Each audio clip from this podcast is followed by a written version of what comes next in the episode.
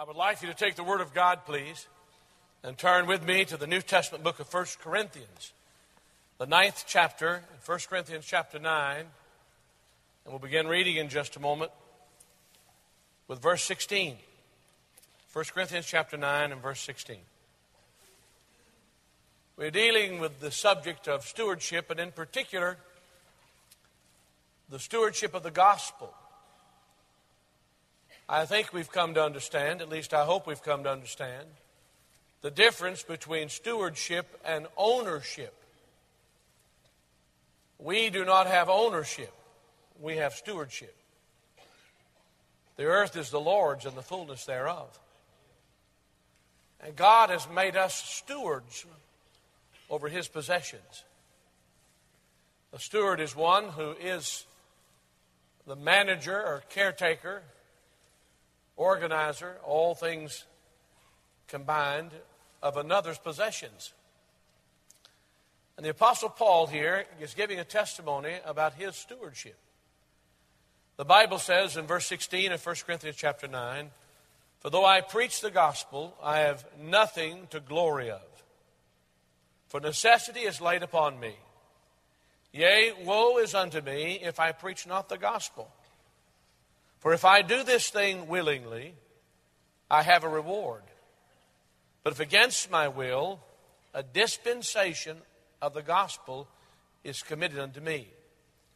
Now, I'd like you to take the time, please, if you're in the habit of marking things in your Bible, to mark that expression at the conclusion of verse 17. A dispensation of the gospel is committed unto me. The word dispensation literally means stewardship. That's what the word literally means. A stewardship of the gospel is committed unto me. Often, when people think of stewardship, they think we're going to talk only about money. But we must begin with the Lord Jesus Christ and stay with the Lord Jesus Christ. Here, we're dealing with the person of Christ. Now, the truth of the matter is, if we are right in the matter of Christ, we'll be right in the matter of our money. There's no doubt about that. A stewardship of the gospel. I want you to hold your place here just for a moment and turn with me to 1 Corinthians chapter 15.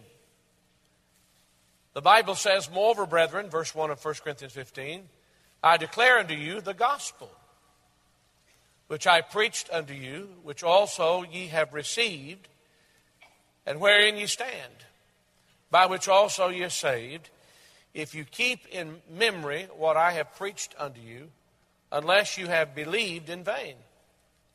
For I delivered unto you first of all that which I also received, how that Christ died for our sins according to the Scriptures, and that he was buried, and that he rose again the third day according to the Scriptures, and that he was seen of Cephas, then of the twelve. After that, he was seen of above 500 brethren at once, of whom the greater part remain unto this present, but some are fallen asleep. Now, when God declares in His Word, this is the gospel, when He says, this is the gospel, He goes on to tell us, this is the gospel. I delivered unto you, first of all, that which I also received, how that Christ died for our sins according to the Scriptures and that he was buried, and that he rose again the third day according to the Scriptures. Now, here we have the death, the burial, and the resurrection of Jesus Christ. God has described for us the gospel. I'd like you to turn back with me, please, to the gospel records, the gospel according to Luke. There's so much confusion about the gospel. I want us to understand the gospel. What is the gospel? If it's so important that the Lord Jesus Christ said, Go into all the world, and he could have said anything, but he said this go into all the world and preach the gospel to every creature.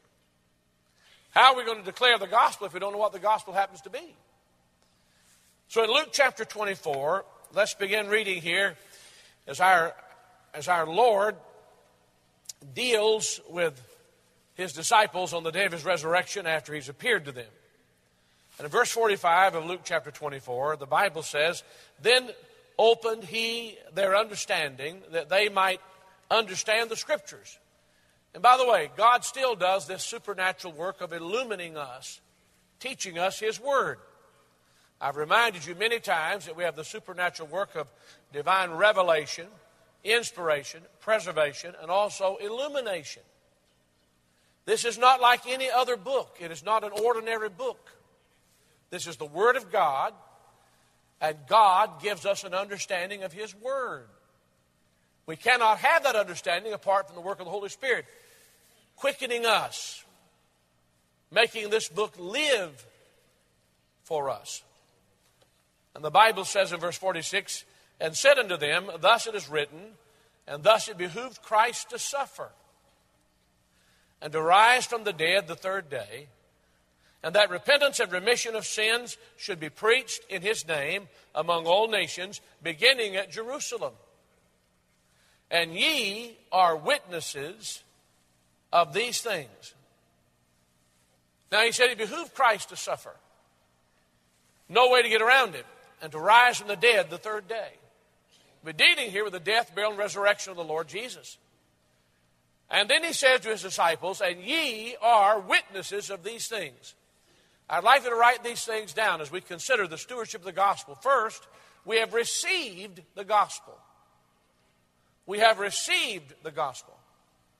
Remember what I read a moment ago in 1 Corinthians chapter 15, when the apostle wrote to these Corinthian believers and said, Moreover, brethren, I declare unto you the gospel which I preached unto you, which also ye have received, and wherein you stand. He says, You've received it. We have received the gospel. Those of us who know the Lord as our Savior have received the gospel. He also says here in Luke chapter 24, You know that it behooved Christ to suffer. Your understanding has been opened, that he was buried, that he rose again the third day. You are witnesses of these things. We have received the gospel.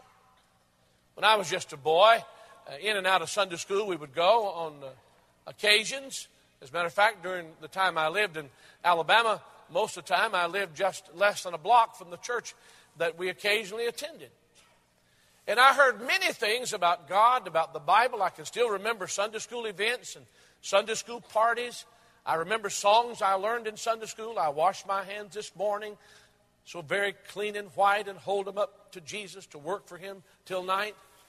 Still still remember some of those things. I remember once in a Sunday school party, we had a balloon race, and, and the children were having a, a, an area where they had a chair at the end of one room, a, a chair at the end of the room, another chair at the end of the other end of the room, and we had to pop a balloon sitting on it. I remember that as a child. I remember once had a Christmas play, and we had to uh, purchase uh, uh, sort of a, a, robe to pretend to be a shepherd in the Christmas play. Lots of things. There were all kinds of things going on in these churches, but I never heard the gospel. And because I never heard the gospel, I never received the gospel. I'm not saying that's the fault of children's workers. I'm taking all the blame for that myself. But I do realize that much goes on in churches in the name of God, religiously, and, with activities, and the gospel is never given. The boys and girls should know the gospel and hear the gospel and believe the gospel. Do we, do we understand that? When the children leave your class, when the adults leave the class, when young people leave the class, have they heard the gospel? I heard Dr. Lee Roberson give his Christian testimony so many times about Miss Daisy Halls. And uh, he was brought to church by a young fellow who was a little older than him named Clyde Martin. A Claude Martin. And he brought him to Sunday school and church. Dr. Roberson, says a young boy, wasn't interested. The first time he came to class, uh, Miss Daisy Hall said, How many of you are Christians? And he said he was the only person in the class who could not raise his hand. It troubled him. During that week, he kneeled down, as he knelt down beside his bed, on Wednesday evening, he asked the Lord to forgive his sin and by faith trusted Christ as a Savior, having heard her present the gospel in that Sunday school class the Sunday before. When he came back to the class the next Sunday, he said, when she asked the same question she asked every Sunday, How many of you are Christians? He said his hand shot up. He could say now that he had received the gospel, he had been born again. And I remember in a youth choir meeting, I was a part of the youth choir the First Baptist Church in Maryville, Tennessee. And they not only allowed me to join the choir, they were seeking after my soul. And Mr. Don Breakbill, who was the youth director and choir director, uh, one and the same, directed the youth, young people's work and also the choir, Uh, inquired of me one evening after choir practice if I was a Christian. He knew I was confused about it. And evidently, they had planned this thing all out because the church service was over, the choir practice had ended, and he took me from the choir room down the hallway of the First Baptist Church in Maryville, and Dr. J. William Harbin was waiting in his office. And I say more than likely they'd planned it because he knew the pastor was waiting down there, and together they talked to me about salvation. Now, I'd been in Sunday school, I'd been in church, I'd, I'd heard uh, religious conversations, I, I believed, in certain things to be true, but no one had ever explained to me the gospel. They just hinted at it. Well meaning, but they just hinted at it. And when they took the time to explain to me that I was lost in my sin and that Christ died for me and was buried for me, and my debt for sin was paid, and he rose from the dead alive forevermore, would I ask him to forgive my sin and be my Savior? I bowed my head and I received the gospel. We have received the gospel. Now, because we've received the gospel, we have a dispensation of the gospel. Look again, please, at the text I read just a moment ago in 1 Corinthians chapter 9. He's dealing with the subject of the gospel here. And he says again in verse 16 of 1 Corinthians chapter 9 For though I preach the gospel, I have nothing to glory of, for necessity is laid upon me. Yea, woe is unto me if I preach not the gospel. Now, why does a man talk that way? Verse 17 For I do this thing willingly. Why? There was a time he did not do it. Why is he doing it now? I have a reward. If I do this thing willingly, I have a reward. But if against my will, a dispensation of the gospel is committed unto me, I have this stewardship of the gospel. Now, Paul did not have a monopoly on the gospel. Others had the gospel, but the gospel had a monopoly on him. It dominated his life. That leads me to the second thing. I want you to write it down. To have the gospel means that we owe the gospel to others. If we have the gospel, it means we owe the gospel to others. I want you to turn to Romans chapter 1 just for a moment. And we'll begin with verse 14. In Romans chapter 1 and verse 14. We have forgotten our debt. And in Romans chapter 1 and verse 14, the Bible says, I am debtor both to the Greeks and to the barbarians, both to the wise and to the unwise. So, as much as in me is, I am ready to preach the gospel to you that are at Rome also. For I am not ashamed of the gospel of Christ, for it is the power of God unto salvation to everyone that believeth, to the Jew first and also to the Greek. He says, I am debtor. Why are you a debtor, Paul? Why do you owe? And he says, I not only owe one group, I owe all people. I, I owe to the Jews, I owe to the Greeks. I owe this gospel to all people because God has entrusted me with something. He has given me a stewardship of the gospel, and now I owe the gospel to all of the people. To have the gospel means we owe the gospel. How this would make a difference, such a dynamic difference in our lives, if we really believed it with conviction. No matter who I see or where I go, I have something that I owe to them. It's not just a thing needed, I owe it to them. Think of that. I owe it. A number of years ago, I was serving on the board of an organization called the Sword of the Lord. At this present time, I, I don't belong to any boards of any kind. Uh, the only thing I hold membership in is the local New Testament church. But we were having a meeting after the death of the editor of the Sword of the Lord, Dr. Curtis Hutson, about who should become the next editor. We decided we would have the meeting at the airport in Nashville, Tennessee, because it was a common location for people to get to. And so the board members all flew in, and we didn't go anywhere. We met in a conference room there at the National airport. There were only five of us, if I remember correctly, to begin with, and we added a sixth uh, member. And one of the men who was on that board of the Sword of the Lord was a, a well known pastor, pastor in the largest Baptist church in the world at the time. His name was Dr. Jack Hyles. Now, Dr. Hyles and I had, had known one another for many, many years. I'd preached with him on numbers of occasions. I'd had him in our church in Paterson, New Jersey, and had invited him to be here in this church. We were sitting there, and we met in that board meeting for three and a half hours, praying and talking. During the conversation, Dr. Hyles, seated right beside me, turned to me and in a soft, kind voice said, You know, I've been through it. And he had gone through some personal trials. And I believe that history will record good things of Dr. Hyles in the short term and the long term. And he looked at me squarely in the eyes and he said, You know, you've never tried to hurt me, but many people have.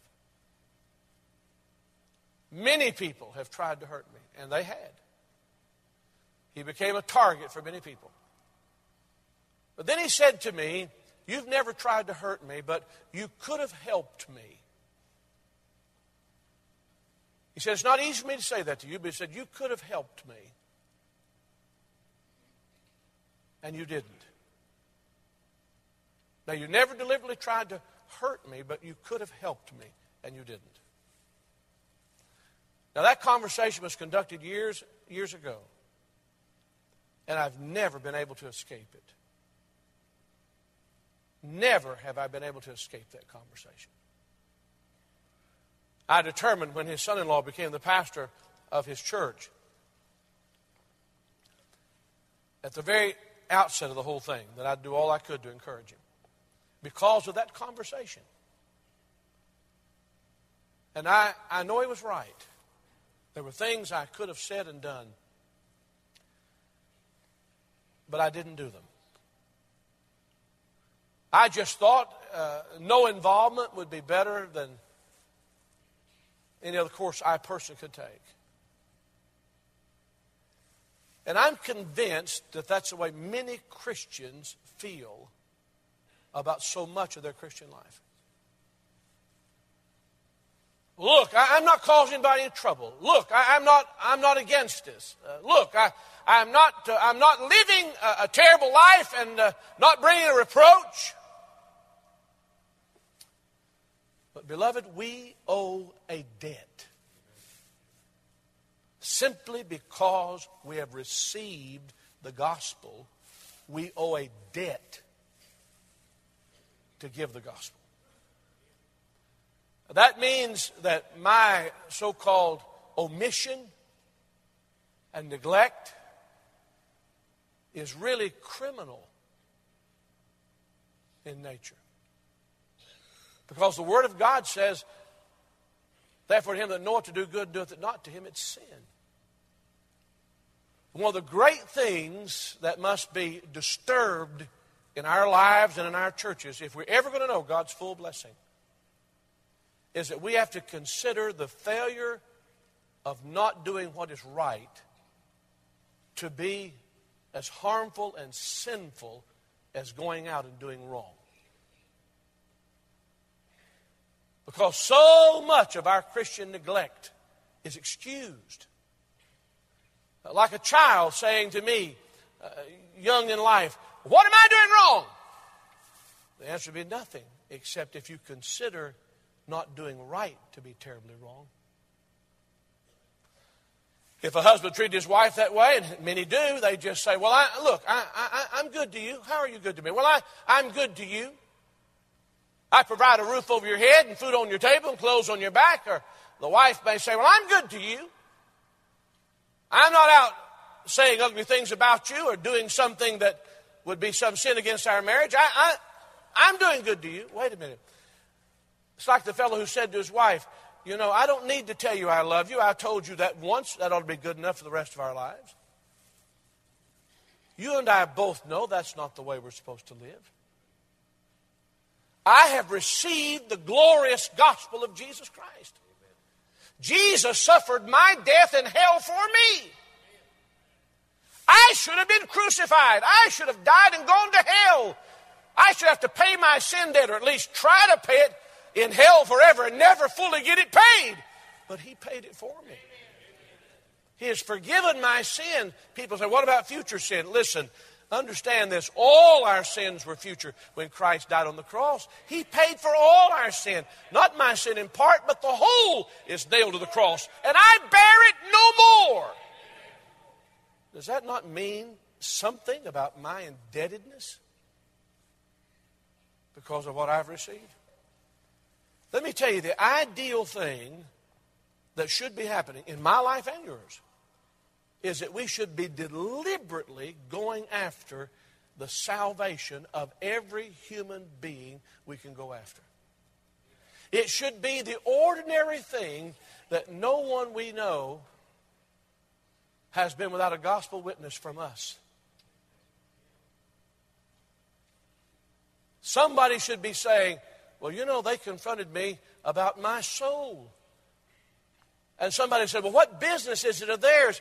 And you would say to them, Those people say they've been forgiven their sin. They possess the gospel. They have the gospel. And because they have the gospel, they owe the gospel to everyone else. That's exactly what the Word of God teaches. They're kind, benevolent people who have money to do things for others.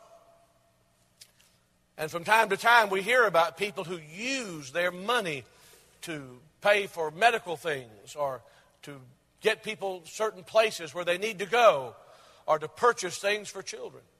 When I was just a boy, uh, my father was dead, and he had a brother, an older brother by the name of Clarence. I was named after him.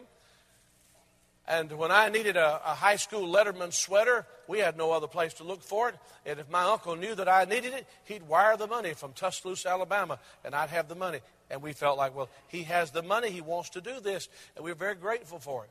There were other personal needs that, that arose in our lives, and from time to time, people would help us because they had the means, they helped. And I, I believe they didn't do it out of obligation, they did it out of love because of what they had. Listen, People are dying without God and without hope. If they stop breathing, they're going to go to hell forever. And we have the salvation that they need. And to have it means we owe it. That's the stewardship of the gospel. What are we doing with it? The Lord has given us this salvation. What are we doing with it? And Paul says, Paul says as he writes to these Corinthian Christians, this is not a thing out of the ordinary, it's the expected. I should do this willingly. Necessity is laid upon me. Why? Because I have a stewardship of the gospel. I have a dispensation of the gospel. This is my time to live. I have the gospel, and others who don't have the gospel need to hear the gospel from me. I am a debtor. Now let's write down a third thing. And the third thing is we are to pay our debt. We're to pay our debt. How many of you ever got a bill in the mail? Would you raise your hand? Pretty interesting. What happens if you don't pay it? Anybody know what happens if you don't pay it? Somebody's going to try to collect it, aren't they? And you say, well, should I pay it? You know, at one time, the state of Tennessee led the nation, every other state in the nation, in personal bankruptcy. Now, that's a law of the land that you can file for bankruptcy, and, and, and people have, uh, have that law available to them. I'm not trying to say one thing or the other about that. I'm just trying to make a point. We know what it means to owe a debt and have the obligation to pay the debt. We know that. We don't expect to live an entitlement life. At least I hope we don't. And so, if we have the gospel, God says we owe the gospel, and by owing the gospel, we must pay our debt. If we haven't paid our debt, it is a sin against God, a sin against the lost in our world, and a sin against the gospel not to pay it. I want you to look at the book of 2 Corinthians, chapter 5, would you please? In 2 Corinthians, chapter 5,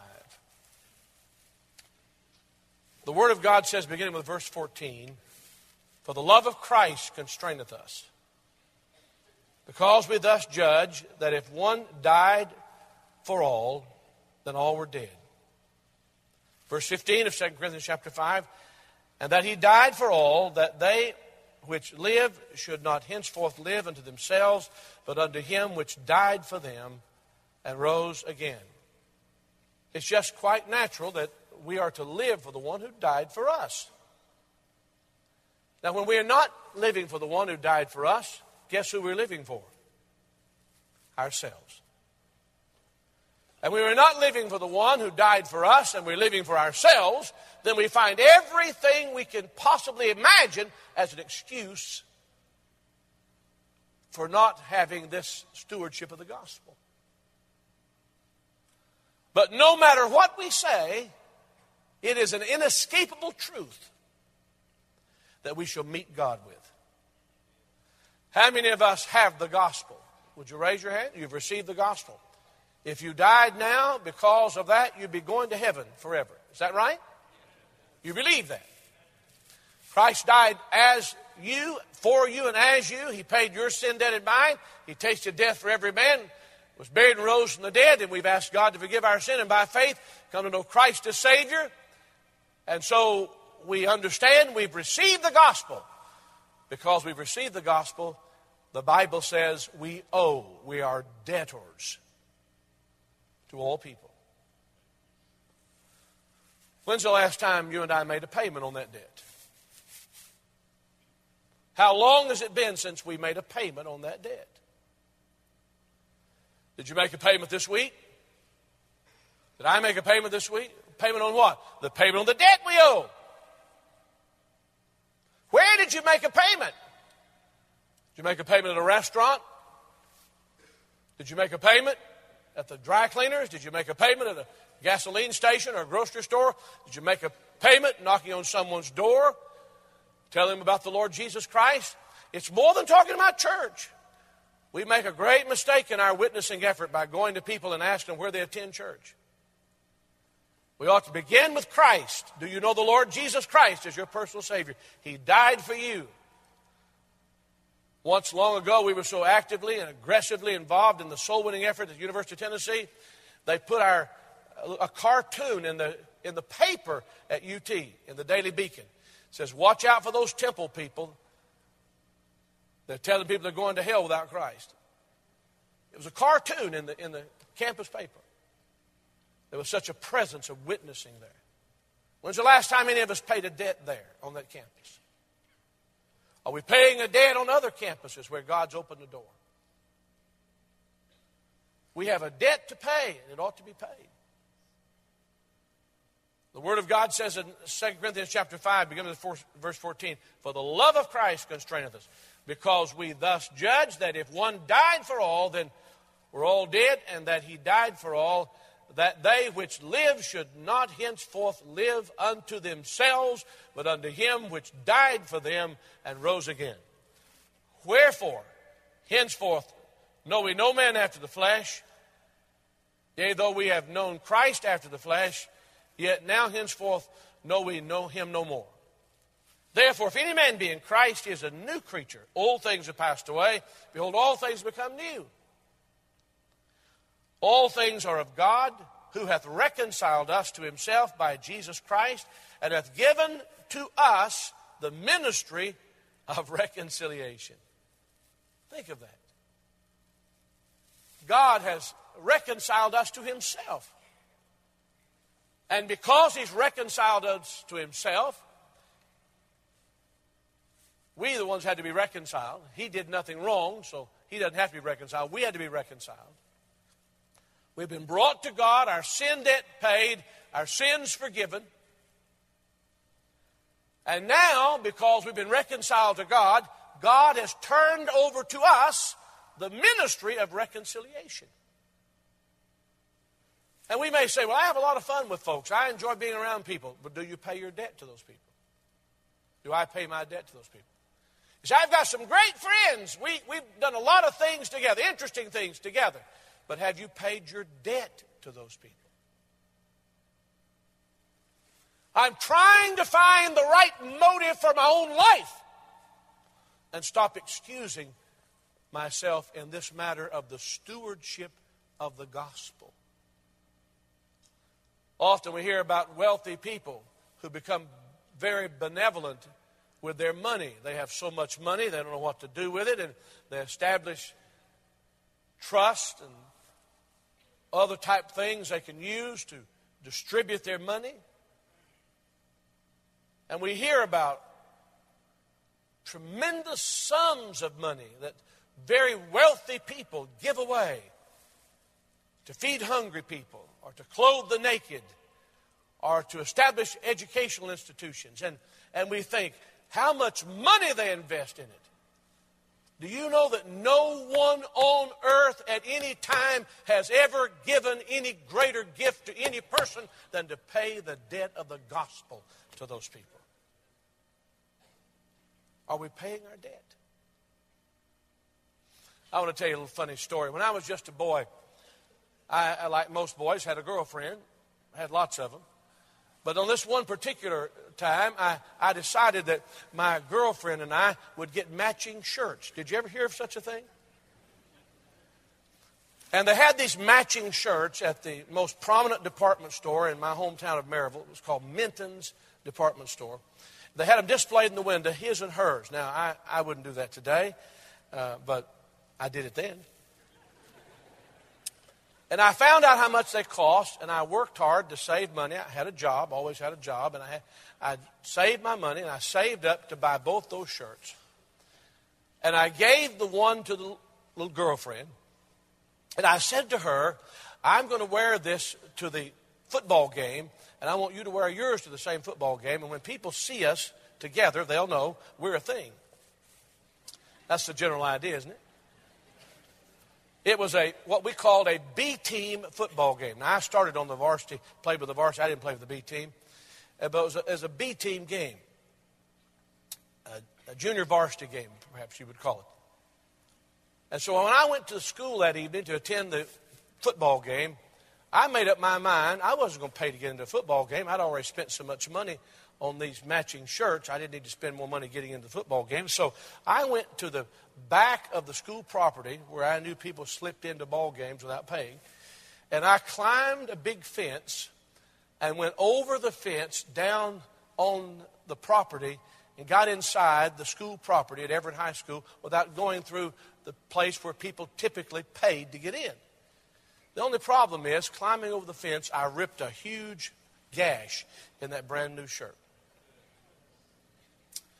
And then to make bad matters worse, when I got into the ball game trying to cover up the torn place in my matching shirt, having met my little girlfriend, I found out they were not charging to get into the varsity B team game. It was free. It was free.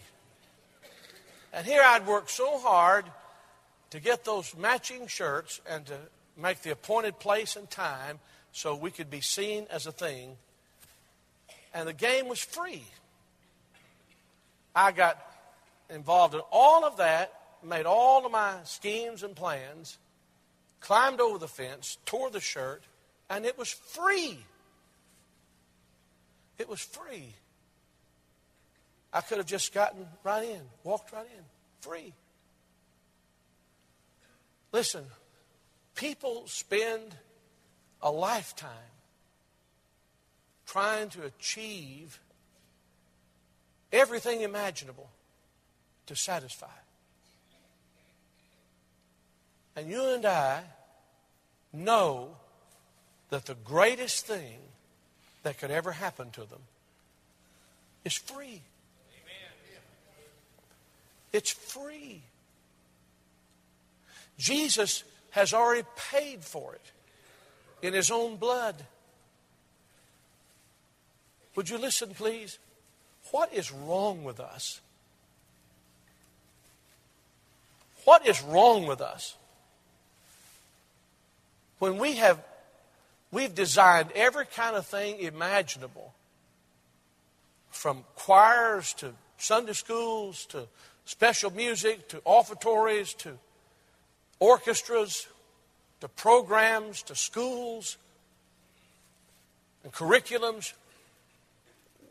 We, we've just designed everything imaginable at great cost.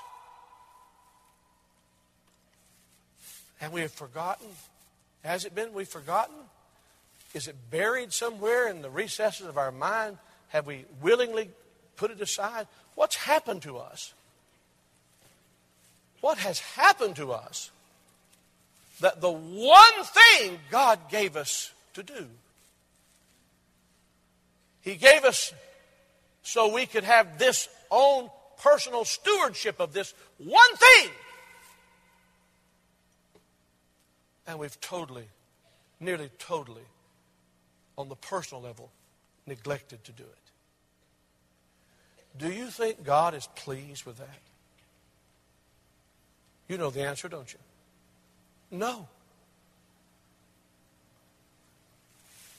You see, stewardship involves all of our life, but it certainly involves the gospel.